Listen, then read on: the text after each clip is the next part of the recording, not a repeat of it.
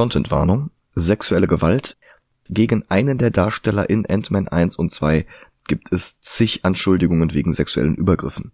Das wollen wir nicht totschweigen, es gibt aber sonst auch nicht wirklich viel dazu zu sagen, und die Rolle von dem Mann ist in den Filmen sehr klein. Wir wollten nur, dass euch das im Verlauf der Folge nicht eiskalt erwischt. Und aus dem Schneideraum noch eine Sache, bevor wir loslegen.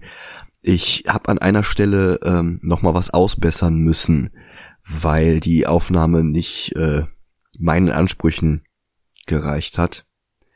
Und daraufhin habe ich dann auch gleichzeitig noch ein bisschen mehr hinzugefügt. Deswegen gibt es eine Stelle, die anders klingt und in der Dennis nicht auf mich reagiert, weil er das gar nicht gehört hat.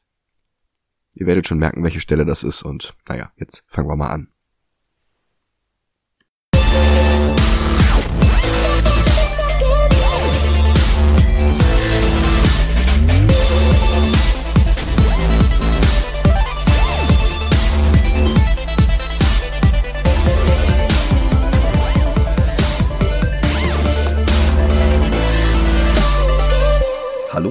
Willkommen zu Movie Gelantes.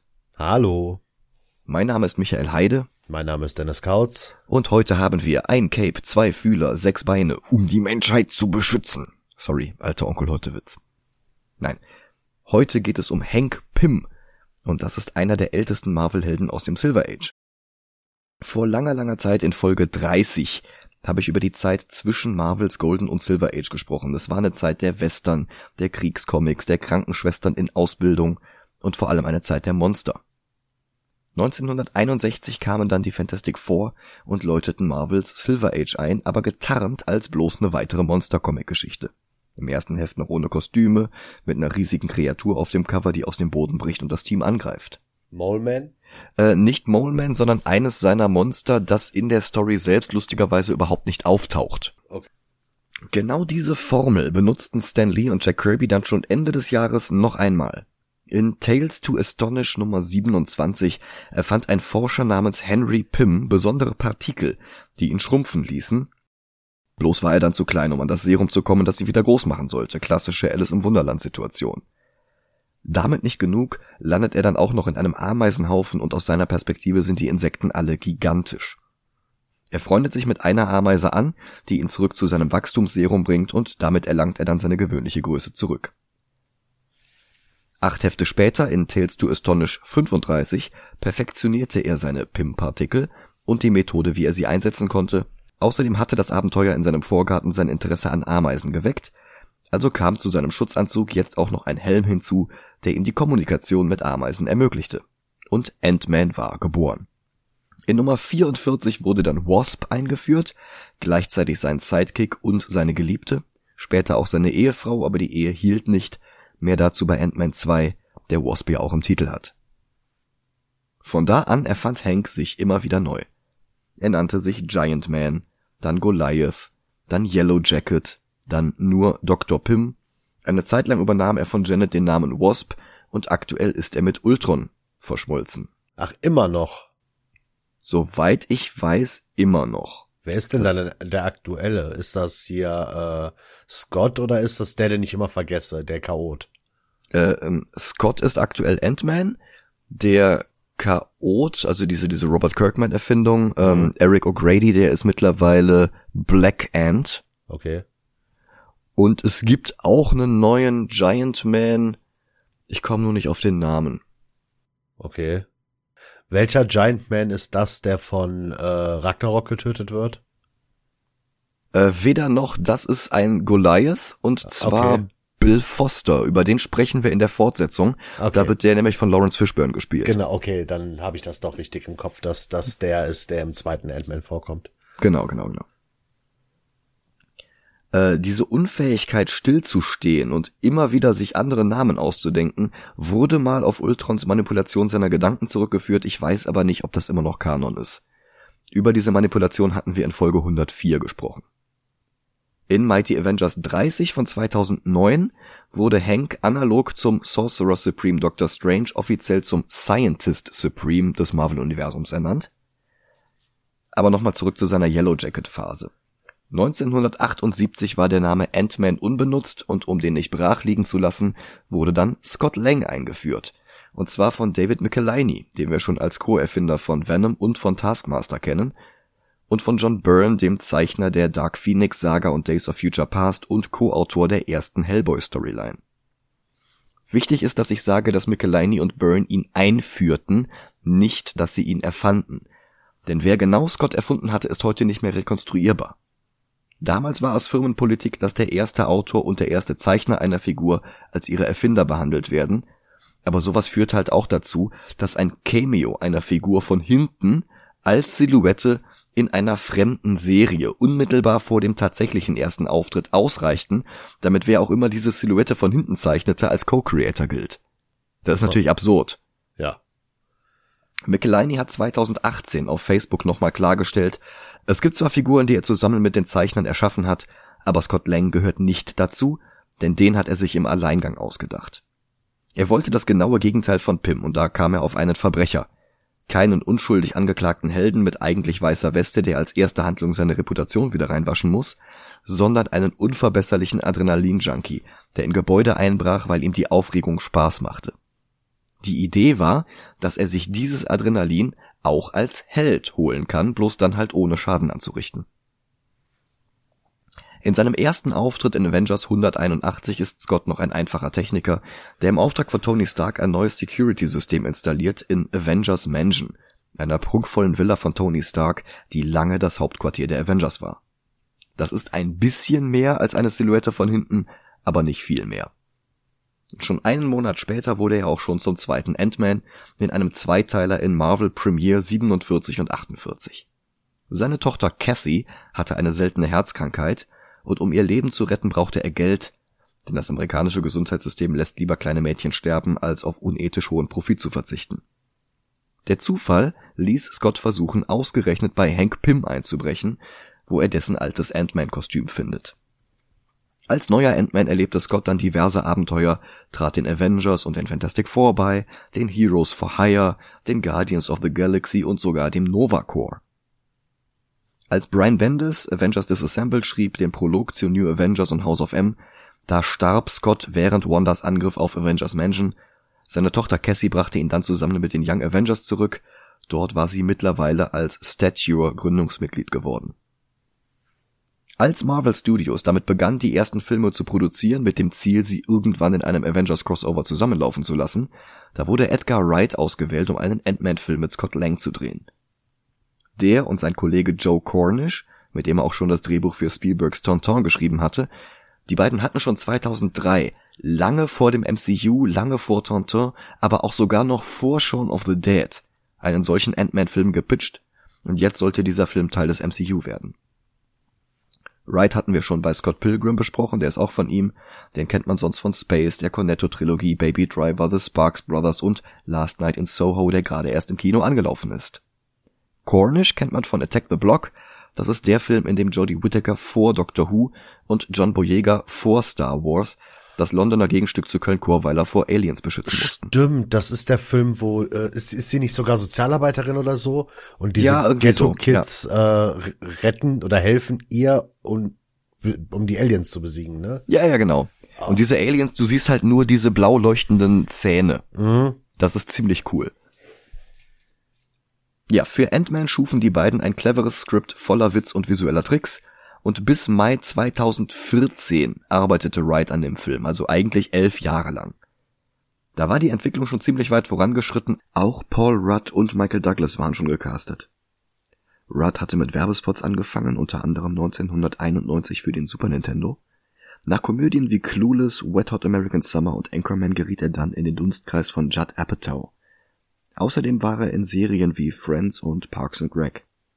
Jetzt gerade ist er mit Ghostbusters Teil 3,5 in den Kinos und die ganze Zeit hat er ein magisches Gemälde von sich selbst auf dem Dachboden hängen. Michael Douglas hingegen hatte seinen Durchbruch mit Die Straßen von San Francisco. Danach spielte er in Abenteuerfilmen wie Auf der Jagd nach dem grünen Diamanten, in Thrillern wie Fatal Attraction, Basic Instinct oder The Game und in Wonder Boys war er eine der Hauptrollen neben Tobey Maguire und Robert Downey Jr. Nebenbei heißt er nur Douglas, weil sein Vater Isur Danielovich seinen Namen in Kirk Douglas hatte ändern lassen. Dadurch war der Name Michael Douglas bei der Schauspielergewerkschaft belegt und ein tatsächlich später als Michael Douglas geborener Schauspieler musste daraufhin seinen Namen ändern in Michael Keaton.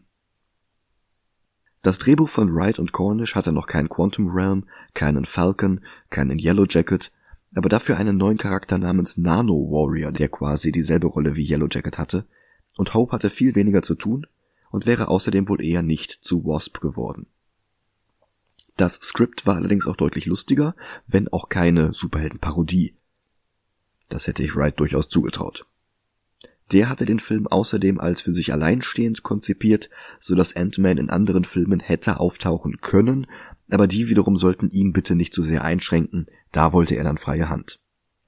Aber Kevin Feige fand Phase 2 noch zu früh für Filme, die drastisch von der MCU-Formel abwichen, und Marvel-Chef Ike Perlmutter war erst recht dagegen, Wright freie Hand zu geben.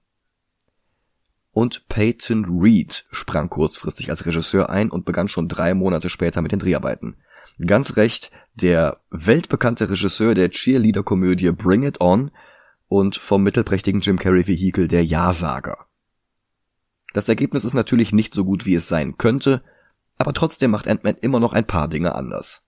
Zum einen ist es ein Heist-Movie, klar, aber im Gegensatz zu Iron Man 2 oder Guardians of the Galaxy 2 oder Thor oder anderen MCU-Filmen ist das auch kein Film über das Verhältnis von Figuren zu ihren Vätern, denn Ant-Man dreht den Spieß rum. Es ist die Geschichte von zwei Vätern und dem Verhältnis zu ihren Töchtern. Und als Vater einer Tochter muss ich sagen, dass das wirklich einen Unterschied macht. Ein bisschen was vom Witz von Wright und Cornish ist aber auch noch übrig geblieben. Auch wenn Peyton Reed wirklich kein ebenbürtiger Ersatz war, aber das sieht man bei der Fortsetzung noch besser. Und jetzt fangen wir erstmal mit dem ersten an. Bis gleich. Bis gleich.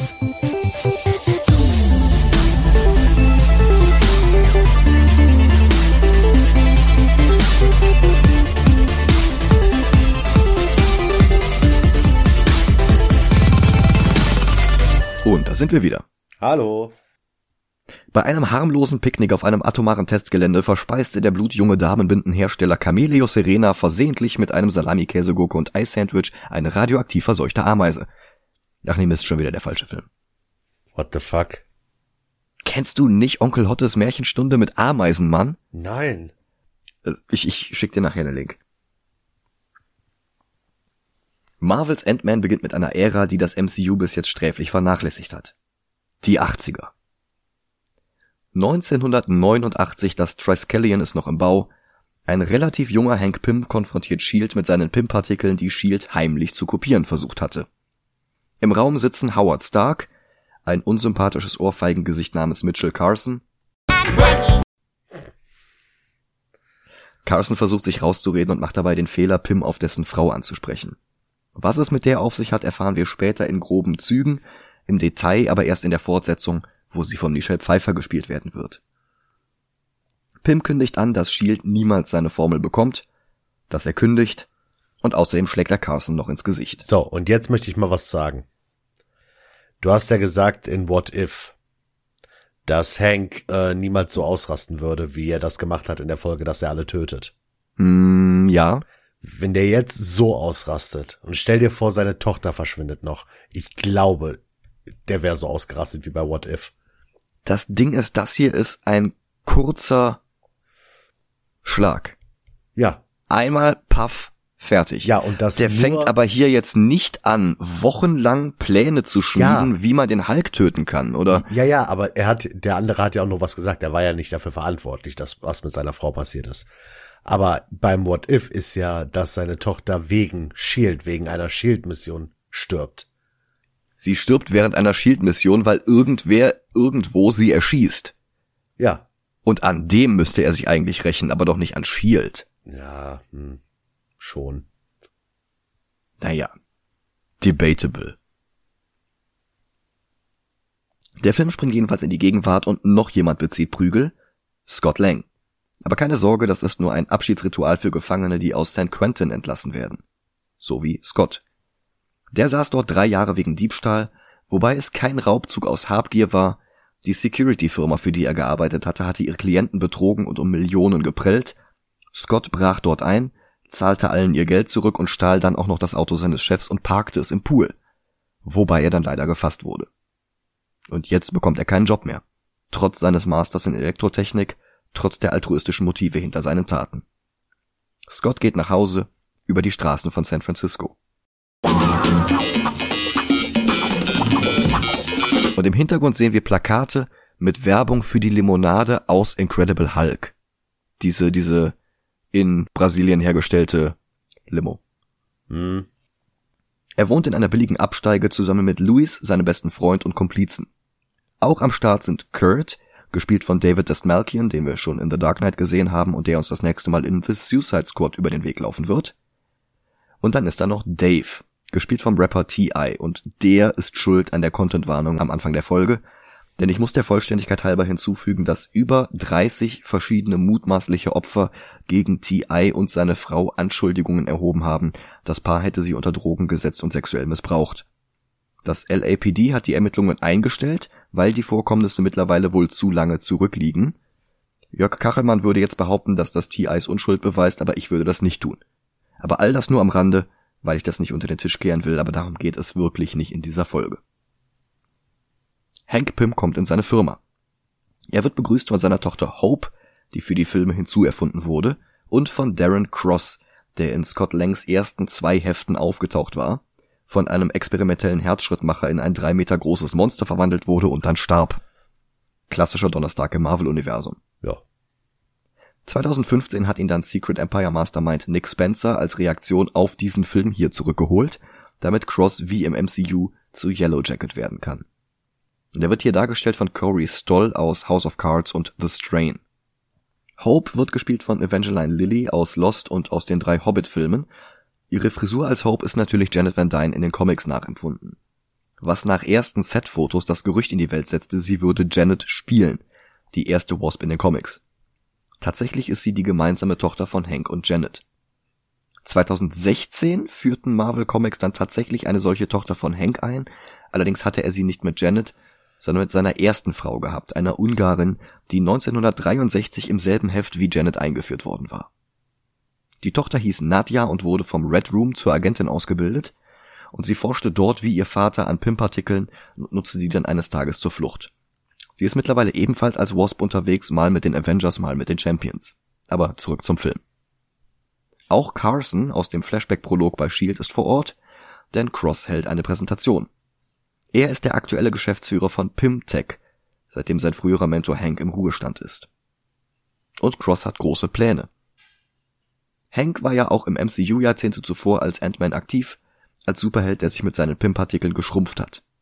Cross hat alte Daten und alte Pimpartikelreserven gefunden und will sie jetzt an das Militär verkaufen, zusammen mit der Yellow Jacket Rüstung, einem gelben Kampfanzug. Yellow Jacket ist übrigens der amerikanische Name der gewöhnlichen Wespe. Cross plant aber nicht nur einen Yellow Jacket wie in den Comics, sondern eine ganze Armee von Yellow Jackets. Pym ist sauer.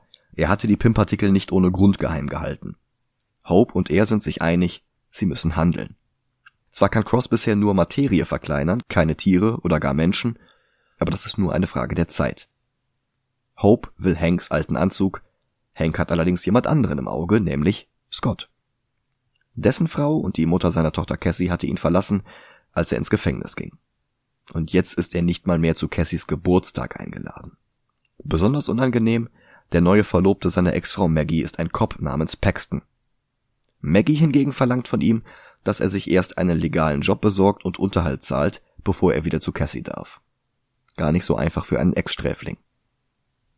Auch Cross stößt auf Hindernisse, insbesondere auf Frank No Last Name, ein Mitglied des Aufsichtsrates von Pymtech aber er nutzt die noch nicht perfekte Schrumpftechnologie, um Frank zu einem kleinen Klecks zu schrumpfen, dann wischt er ihn weg und spült das Papier die Toilette runter. Scott hat sich inzwischen bereitschlagen lassen, zusammen mit Louis und seinen Freunden ein letztes Ding zu drehen, weil er sonst nicht weiß, wie er das Geld für den Unterhalt aufbringen soll. Louis hatte einen heißen Tipp für einen potenziellen Raubzug bekommen und die hastig erzählte Zusammenfassung der Kette an Leuten, die anderen Leuten was gesagt haben, die anderen Leuten was gesagt haben, das ist eines der Highlights des Films und Michael Peñas Performance, der jeden einzelnen Dialog in dieser Rückblende spricht, ist echt lustig. Ja. Dass Peyton Reed in der Fortsetzung so eine Szene noch einmal versucht und nicht ganz geschafft hat, ist für mich ein Zeichen, dass hier noch einmal die Handschrift von Edgar Wright und Joe Cornish zu sehen ist. Scott bricht also ins Haus von Hank Pym ein. Dort soll angeblich ein Safe stehen mit etwas sehr Wertvollem drin. Und der Film gibt uns die erste Heist-Szene. Sehr schön ausgeführt. Scott verschafft sich Zutritt zum Haus, findet den Keller, findet einen Fingerabdruckscanner, nimmt dann mit gewöhnlichen Haushaltsgegenständen wie Klebeband, Leim und dem Ofen in der Küche einen Fingerabdruck von einem Türgriff und bastelt sich daraus eine künstliche Fingerkuppe, mit der er die Tür geöffnet bekommt. Dahinter ist ein unknackbarer Safe. Aber seine MacGyver-Fähigkeiten werden auch mit dem fertig, er vereist das Ding mit Stickstoff und sprengt den Panzerschrank von innen heraus. Drinnen sind allerdings keine Goldbarren, keine Juwelen und erst recht kein Geld, sondern lediglich Pims alter Ant-Man-Anzug. Frustriert darüber, dass ihm das auch nicht dabei hilft, zum nächsten Kindergeburtstag eingeladen zu werden, schaut er sich den Anzug näher an und zieht ihn in seinem Badezimmer an. Er findet rote Knöpfe an den Handschuhen und als er einen von ihnen drückt, schrumpft er plötzlich auf Ameisengröße.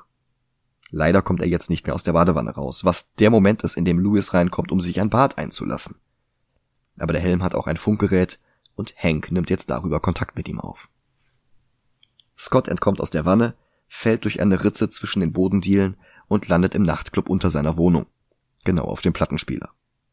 Dann geht es tiefer und tiefer in die Wohnung darunter, in den Staubsauger einer Frau, die dort wohnt, wieder raus, und dann steht er einer Ratte Auge in Auge gegenüber. Für ihn ist die Ratte gigantisch. Aber er katapultiert sich einfach mit einer Mausefalle nach draußen, wo er auf einem Taxi landet, am Steuer sitzt Garrett Morris. Den kennt man vielleicht aus ähm, Two Broke Girls. Aber der hatte 1979 mal Ant-Man gespielt in einem Saturday Night Live Sketch namens Superhero Party. Margot Kidder war in der Folge zu Gast gewesen und darum spielte sie Lois. Superman wurde gespielt von Bill Murray. Hm. Der Witz war, dass beide ihre Freundinnen und Freunde einluden und dann Lois banale bürgerliche Freunde auf Clarks Superheldenfreunde trafen, zum Beispiel John Belushi als Hulk, Dan Aykroyd als Flash, naja und halt eben Morris als Ant-Man. Außerdem Spider-Man, Spider-Woman und The Thing.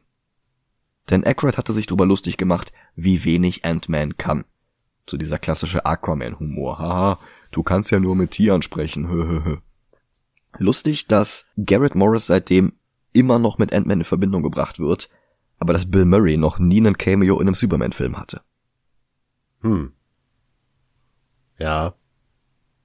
Er wäre ziemlich cool als Perry White. Ja, ja. Egal.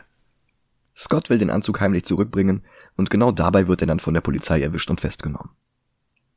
Hank schleicht sich als Scotts Anwalt rein, verdeckt mit einer Handvoller Ameisen die Überwachungskamera des Verhörzimmers und erklärt jetzt, dass er überhaupt erst in die Wege geleitet hatte, dass Louis den Tipp bekommt und Scott den Anzug stiehlt.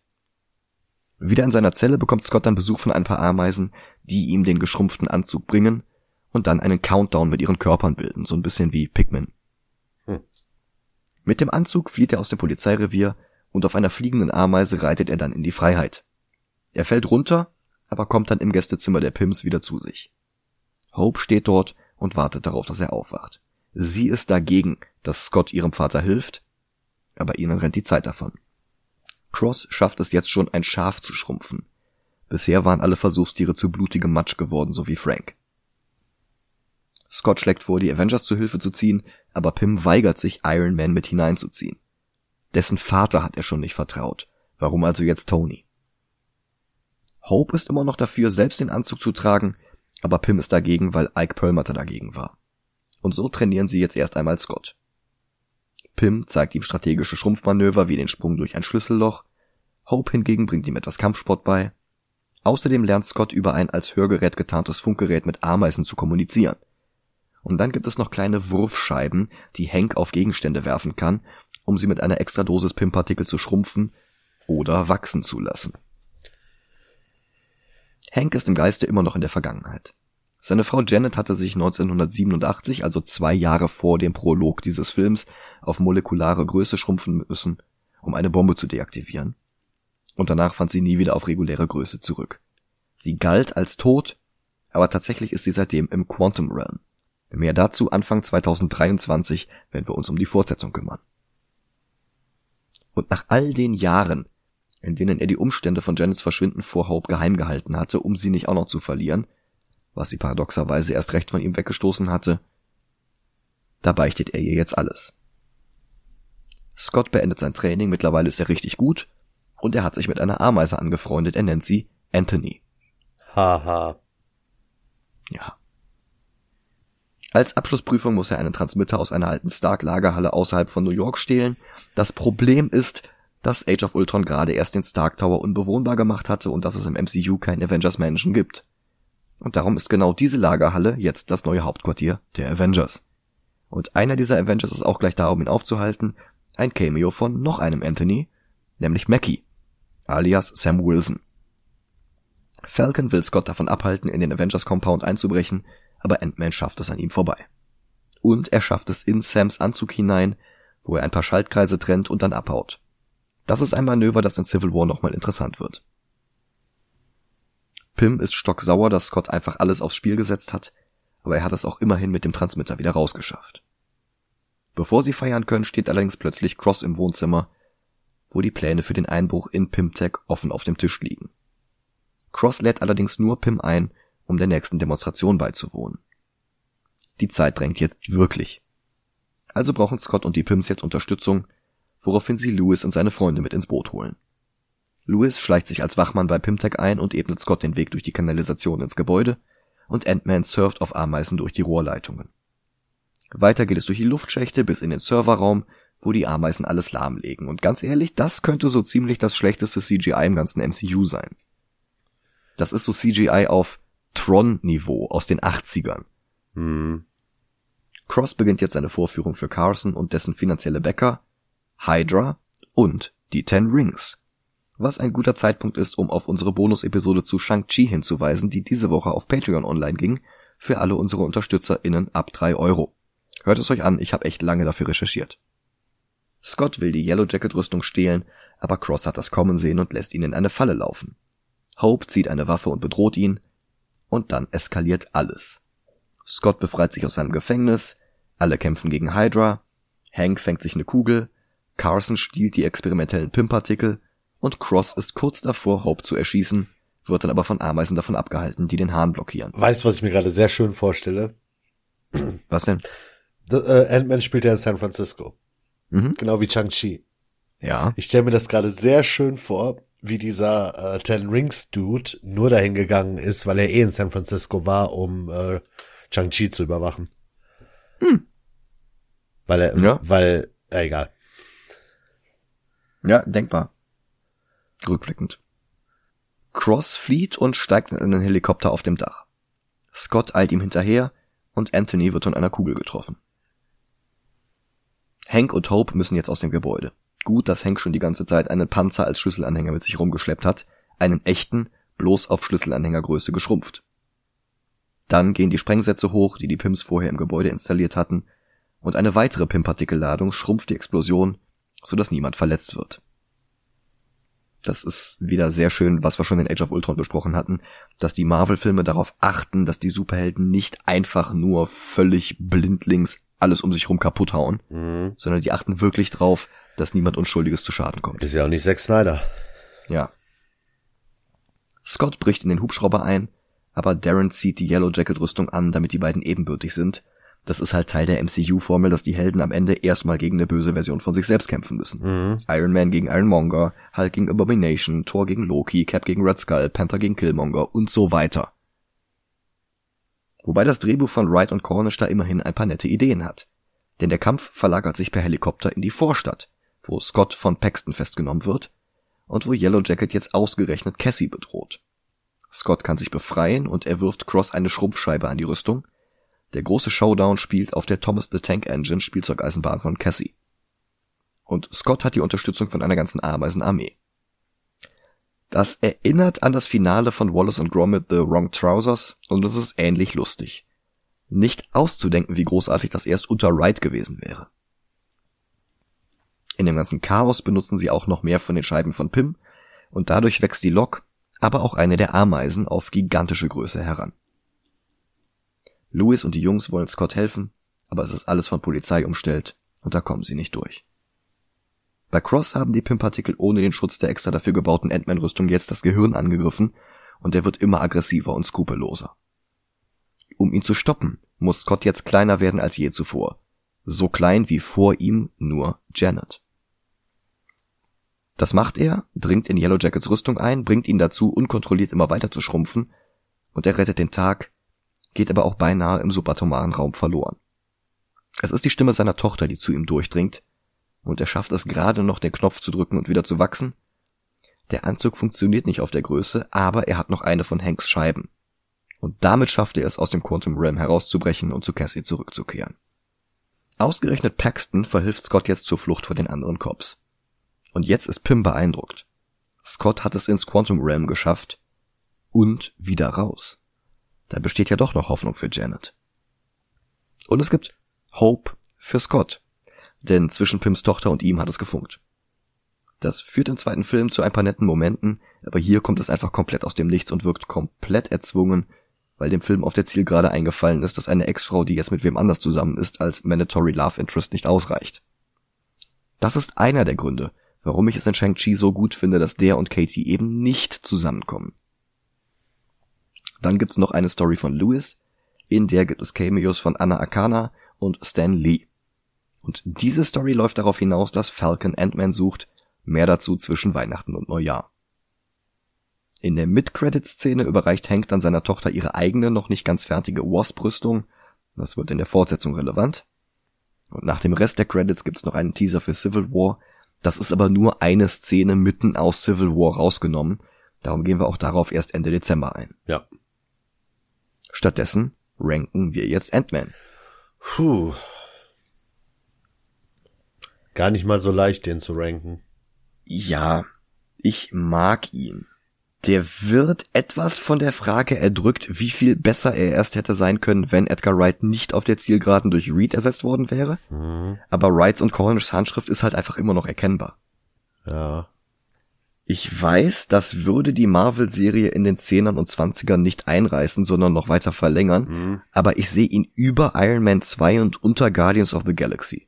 Mm, Ja, kann man machen. Die Sache ist halt, James Gunn hatte nahezu freie Hand bekommen und das ist halt eben am Ende doch viel wert. Mhm.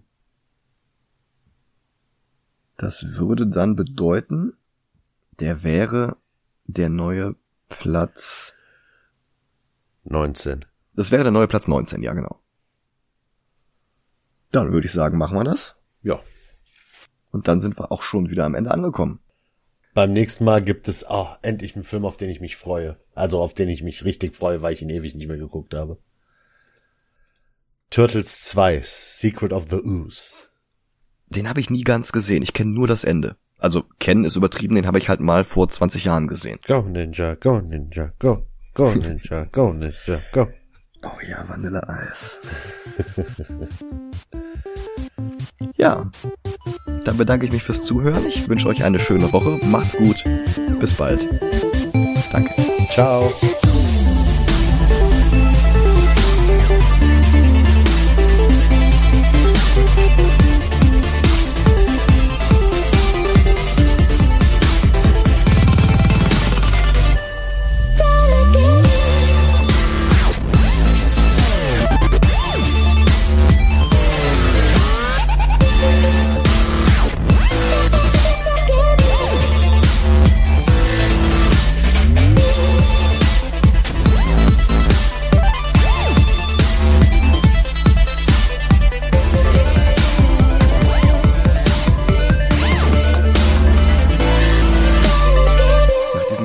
Mammutfolgen in letzter Zeit war so ein kurzes Ding echt mal wieder angenehm. Ja,